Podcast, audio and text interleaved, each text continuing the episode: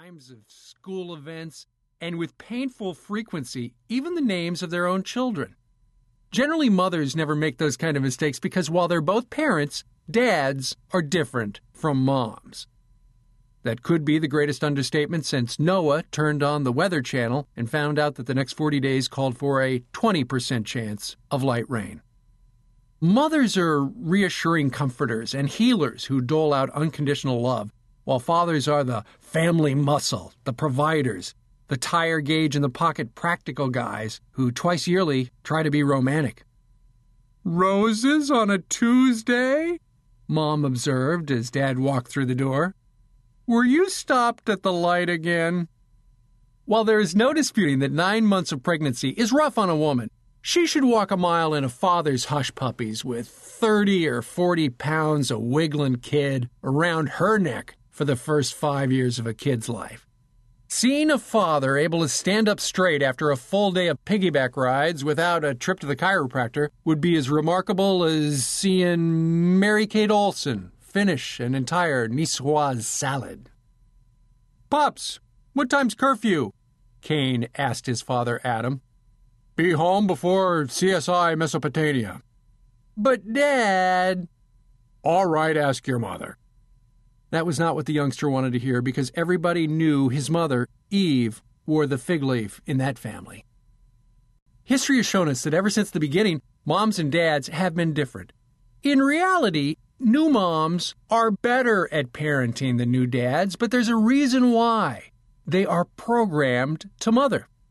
What is playing with a doll if not mommy practice?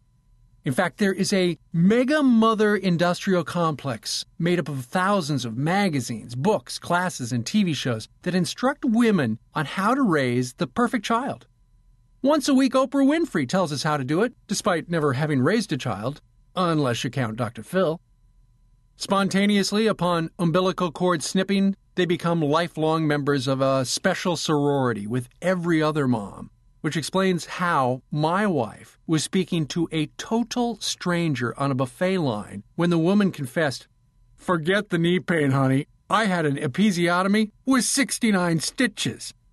Vaguely familiar with the procedure, I quietly crossed my legs and politely nodded in horror. So they have a vast mommy wing conspiracy. Meanwhile, across the gender aisle, fathers are usually clueless about what to do with the new baby at home. I considered it a good father son outing if I didn't accidentally break off an arm, even though he had a spare. This is what happens to an entire species that has no special father TV shows, zero Maxim articles on nine simple cures for diaper rash, and certainly no practice dad toys. If you think G.I. Joe inculcates a boy how to be a father, you're nuts.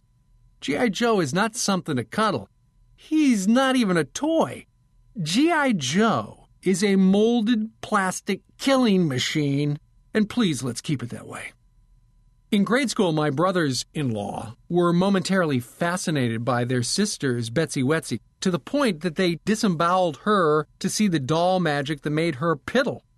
After their fact finding jackknife surgery, they returned the doll to the crib where she was still fed her bottle despite the fact that from that day forward, Betsy Wetsy peed from her armpit.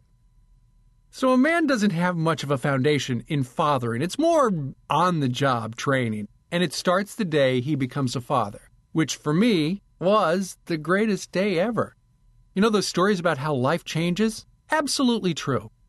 On the birthday of my first child, when I walked out of that hospital, the sky seemed bluer and food tasted better, and the songs on the radio were happy and apparently written just for me. I had a reason to be on Earth. Finally, I was somebody's dad. I would witness my kids' first steps, first haircuts, and the bloody loss of first teeth. I am, however, not Superman. Nobody can be there for everything, which is how I can live with myself for being out on the mower when my son said his first words, which my wife insists were, Trust fund. Note to self no more motivational baby books by Donald Trump. As I prepared this book for publication, I asked my daughter Mary, who had only known a childhood in the leafy suburbs of New York, if she had any idea what my childhood.